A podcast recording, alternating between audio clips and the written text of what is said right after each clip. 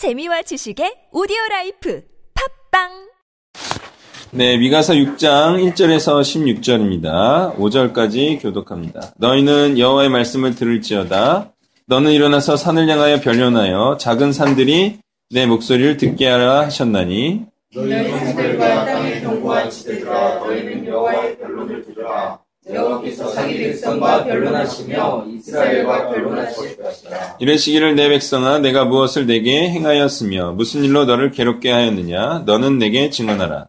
내가 너를 애굽 땅에서 인도에 내어 종로를 타는 집에서 성장하였고 모세와 아론과 미리암을 내 앞에 보내니라. 내 백성아 너는 왕 발락이 꾀한 것과 부올의 아들 발람이 그에게 대답한 것을 기억하며 시팀에서부터 길갈까지의 일을 기억하라 그리하면 나 여호와가 공의롭게 행한 일을 알리라 하실 것이니라 아멘. 자 하나님께서 이제 미가를 통해서 어, 전하시고자 하는 논쟁이 있습니다. 이것은 심판의 소리인데요. 이 소리를 들어야 할 대상은 산들과 견고한 지대들과 또한 자기 백성인 이스라엘이라 말씀하고 있습니다. 그러므로 여기서 높아진 산들과 또 스스로 견고하다 생각하는 땅들은요, 바로 이스라엘에서 교만해진 자들이며 또 그들로 인해 전체적으로 타락한 이스라엘을 의미한다고 하겠습니다. 자, 이런 하나님, 하나님께서는 이런 이스라엘과 논쟁하기를 원하십니다. 그런데 이 논쟁의 의도는 무엇입니까? 바로 이스라엘의 잘못을 꾸짖으시기 위함입니다. 하나님께서는요, 3절 후반부에 대답하라. 이건 이제 증언하라라고 돼 있지만, 예, 여기에 쓰인 단어가, 어, 아나죠, 아나. 아나는 대답하다라는 뜻이에요. 그래서 대답하라 이렇게 말씀하시지만 사실은 4절과 5절의 내용으로 볼 때, 예, 너희가 은혜를 잊고 그렇게 오만방자하게 사는 것에 변명할 것이 전혀 없다며 질타하시는 것이죠. 너희들은 입이 있어도 사실은 말할 수 없다. 말해선 안 된다. 이런 뜻입니다. 너희들이 분명히 잘못 행하고 있기 때문이라는 겁니다. 우리가 결코 잊지 말아야 할 은혜는요.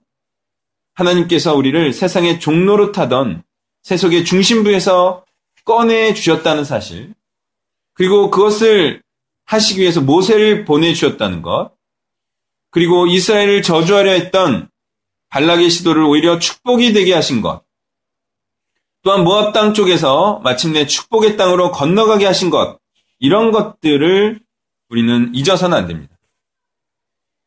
자, 발락은요, 이스라엘의 잘 되는 것, 이스라엘이 잘 되는 것이 자신의 나라에 위협이 될 것이라 생각해서요, 발람을 고용했어요. 그런데 발람은요, 발락의 의도에 따라서 말씀을 선포하지 않고 이런 말씀을 선포했습니다. 하나님이 저주하지 않으신 자를 내가 어찌 저주하며 여호와께서 꾸짖지 않으신 자를 내가 어찌 꾸짖으라 이렇게 대답했어요. 그리고 발락의 말은 이런 말이었습니다. 그대가 어찌 내게 이같이 행하느냐 나의 원수를 저주하라고 그대를 데려왔거늘 그대가 오히려 축복하였다. 그러니까 우리는 이 말을 통해서 발람이 이스라엘을 축복했다는 사실을 알 수가 있죠. 그래서 하나님께서는 이렇게 저주를 축복이 되게 이렇게 막아주시고 예, 이스라엘을 축복해 주셨어요. 또한 요단강 이편인 시딤에서 요단강 저편의 길갈까지의 일이란 요단강 도화 사건 그리고 길갈에서 할례를 받고 또한 가나안 족속들의 공격을 없게 하신 일. 또 특히 시딤에서는 모압 여인들과의 음행이 있었는데요. 그럼에도 불구하고 이스라엘을 포기하지 않으신 하나님의 계속된 은혜, 베푸심과 열심과 인내를 의미한다 하겠습니다. 이렇게 하나님께서는 많은 투자를 이스라엘에게 하셨어요. 이 모든 또한 하나님의 행하심을 일컬어 하나님의 공의로우심이라고 말하고 있습니다. 그러므로 이 하나님의 공의란 무엇입니까? 바로 순종하는 자를 축복하시고 불순종하는 자를 지금의 이스라엘에게 하려 하신과 같이 저주하는 것을 의미한다 하겠습니다. 하나님께서는요, 어려운 상황 가운데서도 광야로 발을 내디, 내디뎌서 하나님의 말씀에 따라 그렇게 행진하는 자들을 축복하셨어요. 순종하는 자들. 그렇지만 이들은 지금 구원에 안주하여서요, 하나님의 뜻을 잊고 은혜를 잊고 불순종하게 되었습니다. 이런 자들에게 저주를 선포하는 것이 오히려 하나님의 의로운 뜻이다. 이러한 사실을 알아야 하겠습니다. 6절부터 8절을 교독합니다. 내가 무엇을 가지고 여 앞에 나아가며 높으신 하나님께 경배할까? 내가 번제물로 1년 된 송아지를 가지고 그 앞에 나아갈까? 여호와께서 천천히 심장이나 만반의 강물 같은 기름을 기뻐하실까? 내 영혼을 위하여 내 바다들을 내 영혼의 죄로 말미암아 내 몸의 열매를 드릴까? 사람아 주께서 선한 것이 무엇임을 내게 보이셨나니 여호께서 내게 구하시는 것은 오직 정의를 행하며 인자를 사랑하며 겸손하게 내 하나님과 함께 행하는 것이 아니냐. 자, 무엇을 가지고 하나님 앞에 나아가 하나님을 경배해야 하는지 알려주는 소중한 구절이죠. 예, 굳이 구절을 풀지 않더라도요, 경배하다라는 단어를 이해하는 것만으로도 하나님을 어떻게 경배하는 것인지 알 수가 있습니다. 여기서 카파푸, 예, 카파푸인가 봐요. 이 단어는 허리를 굽히다, 굴복하다라는 뜻입니다. 그러므로 하나님을 경배한다는 것은요, 하나님의 뜻에 굴복하여서 그렇게 하나님의 말씀을 행하며 하나님을 경배하는 것을 의미합니다. 다시 말해 순복하는 것이죠. 이것이 하나님을 경배하는 것입니다. 그러니 순종 없이 드리는 제물들은요, 하나님께 의미가 없겠죠. 다만 이 제물들이 순종을 상징하고요, 의미하는 것이 될 때, 제물들은 하나님께서 기뻐 받으시는 순종의 열매요, 하나님께 드려지는 자식들이 되는 것입니다. 내 마다들, 내 몸의 열매, 이것을 통해서도 우리는 하나님께 드려지는 열매가 순종의 제물이 바로 영적 후손들이어야 함을 알 수가 있어요. 정의라 번역된 미시파트는요, 하나님의 말씀을 의미하고요. 인자로 번역된 헤세드는요, 하나님의 자비와 사랑을 의미합니다. 그러므로 하나님께서 우리를 사랑하심으로 주신 이 그리스도와 그의 복음을 의미한다고 하겠습니다. 그리고 겸손하게 하나님과 함께 행하는 것으로 번역된 이 얄라크라는 단어는 가다, 걷다라는 뜻이에요. 자, 겸손하다라는 것은 무엇입니까? 하나님의 뜻에 자신의 뜻을 낮추는 것이죠. 그리고 그 길로 가라는 것은 무엇입니까? 바로 하나님의 뜻을 행하는 삶을, 그렇게 겸손한 삶을 사신 길 대신 예수 그리스도께서 가신 길로 자신도 걸어가는 것을 의미하는 것입니다. 그러니 정의와 인자와 겸손을 행한다는 것은 하나님의 뜻을 행하는 것을 의미하고요. 하나님의 뜻을 행한다는 것은요. 그리스도께서 가신 좁은 길로 들어서고 끝까지 그 길로 걸어가는 것을 의미하는 것입니다. 이 같은 의미의 구절, 이 미가서 6장 구절은 굉장히 유명하고 중요한 구절이죠. 노래로도, 복음성가로도 이렇게 제작이 됐는데, 이렇게 중요한 구절은요, 호세아 6장 6절, 그리고 사무엘상 15장 22절과 함께 하나님께서 우리에게 원하시는 단 한 가지는 바로 순종이라는 사실을 알려주는 중요 구절이라고 하겠습니다.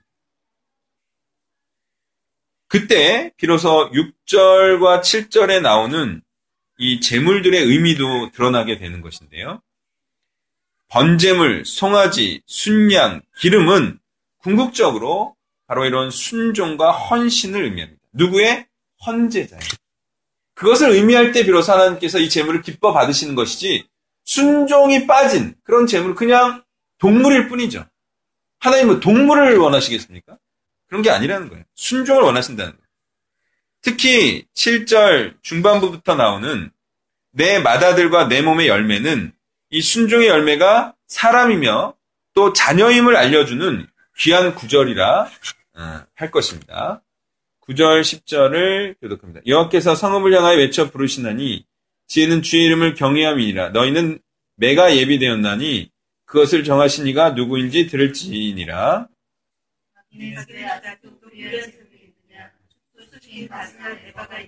네, 12절까지요. 내가 만일 부정한 저울을 썼거나 주머니에 거짓 저울추를 두었으면 깨끗하겠느냐? 그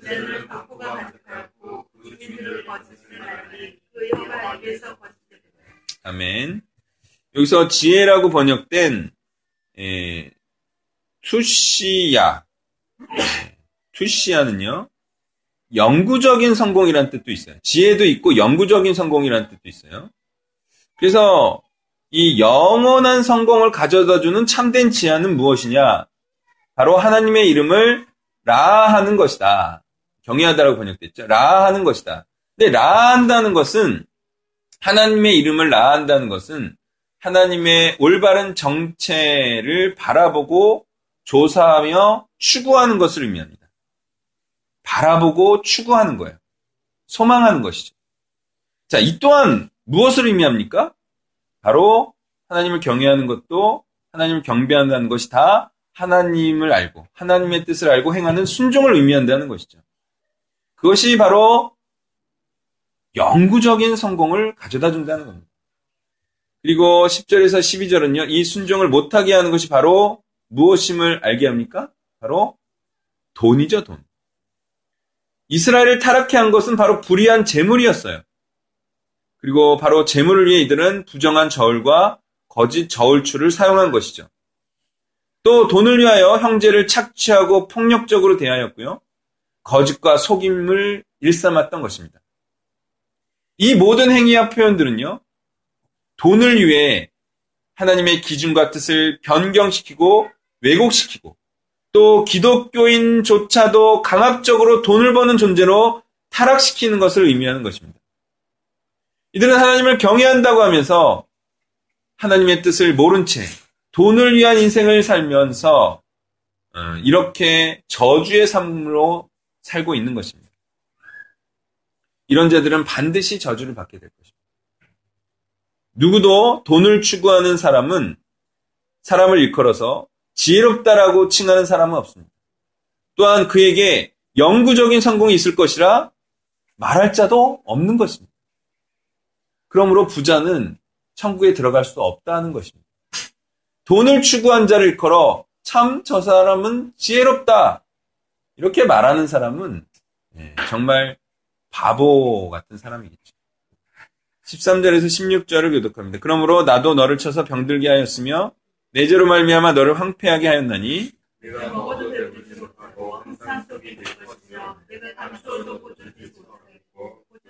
내가 내가 씨를 뿌려도 추수하지 못할 것이며 감람 열매를 밟아도 기름을 내 몸에 바르지 못할 것이며 포도를 밟아도 술을 마시지 못하리라. 너희가 무리의 아침의 예법을 지키고 그들의 전통을 따르니 그의 주민을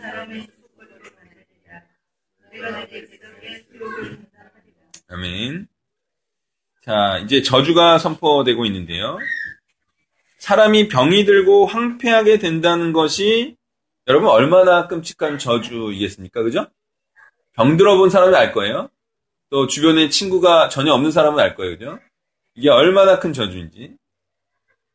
이런 일처럼 비참하고 처량한 것은 없습니다. 또 배부르게 먹지 못하여 항상 배가 고프다. 가진 것이 하나도 없고 혹시 조그마한 게 생기더라도 금세 빼앗긴다. 씨를 뿌려서 씨를 막 뿌리는데 열매를 못 얻어요. 실컷 헛고생만 한 거죠. 그런 절망적 상황과 낙심이 되는 결과가 어떤 사람에게 임할 것이냐? 지금 돈을 위해 살아가는 자들에게 임할 것이다. 그때 가서 후회해도 소용이 없다. 불순종의 삶을 사는 자들은 모두 오므리의 율례와 아합의 예법을 지키는 자들이라 하겠습니다. 자, 그들은요, 어떤 일을 행하였습니까? 바로 돈을 위해 권력을 얻고요. 또 권력을 통해 돈을 얻고 유지하는 일을 한 자들이었습니다. 이렇게 권력은요, 돈을 원하게 돼 있고요. 돈은 돈과 욕심을 위해 권력을 원하는 것입니다. 그리고 바로 이런 돈과 권력이 하나님의 원수요 우상숭배인 것이죠. 다 우상숭배를 행하고 있어요. 무엇을 얻기 위해?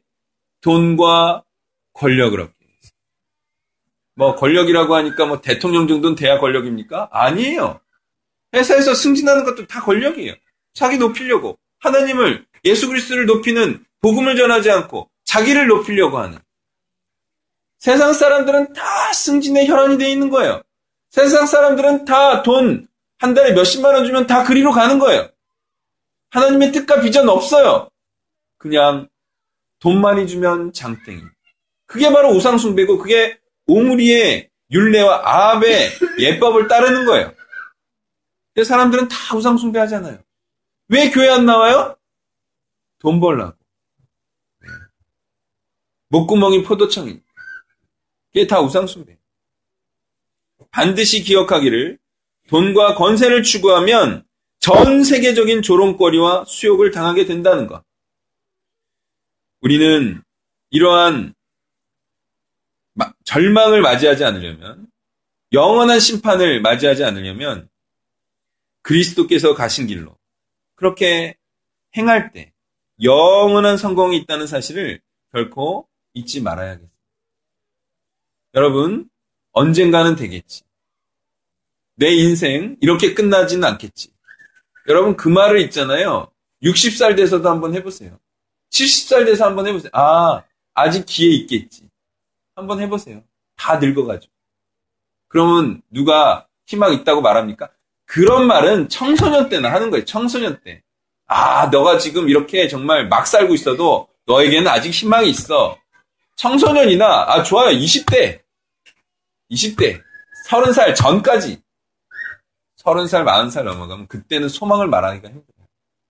물론, 기적적으로 돌이켜서 또 사명의 길로 가는 분도 있어요. 아, 그런 것들도 있죠. 그렇지만 일반적으로 볼 때 어렵다는 얘기고요. 그러니까 지금 이때가 가장 축복의 길로 가기에 좋은 때임을 잊지 마시길 바랍니다. 말씀을 정리하면요. 사실상 성공하는 방법은 정해져 있죠. 그게 뭐예요? 예수님께서 가신 길로 가는 거예요. 그죠?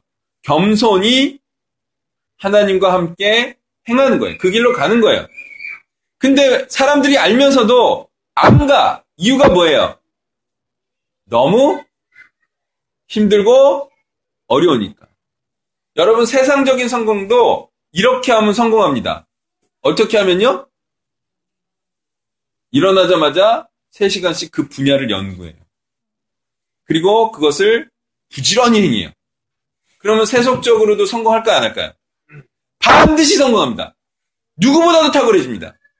아침에 일어나서 중국어 공부하고, 아침에 일어나서 또 영어 공부하고, 아침에 일어나서 자기 업무 분석하고, 반드시 성공합니다. 아니면 뭐 아침에 일어나서 승진 공부를 하든가. 그리고 누구보다도 열심히 열정적으로 일해요. 반드시 성공합니다. 인정받고. 윗사람의 의견을, 뜻을 잘 파악하고, 그것을 모르면 물어보고, 그걸 그대로 그날 complete하고, 그날 그날 complete. 그러면 성공. 근데 왜 못해요, 사람들이? 딴 가치를 자꾸 추구해. 딴 가치를 자꾸 추구해. 그러면 못하는 거고, 또 너무 힘들어서 못하고, 잠 못 이겨 못하고. 마찬가지입니다. 하나님의 뜻을 그렇게 추구하면요, 반드시 영생이 있고 영원히 형통의 길을 걷습니다. 형통한 자가 됩니다. 자, 문제는요, 우리가 인생이 다 가고, 그렇게 하나님의 뜻에 충실하게 살지 않았다. 그래서 멸망과 예, 후회의 길로 갔음이 분명해졌을 때, 예, 그때 찾아올 두려움과 예, 후회가 얼마나 클지를 생각해야 됩니다. 그러므로 우리는 아무리 힘들어도 올바른 것을 붙잡아야 하겠습니다.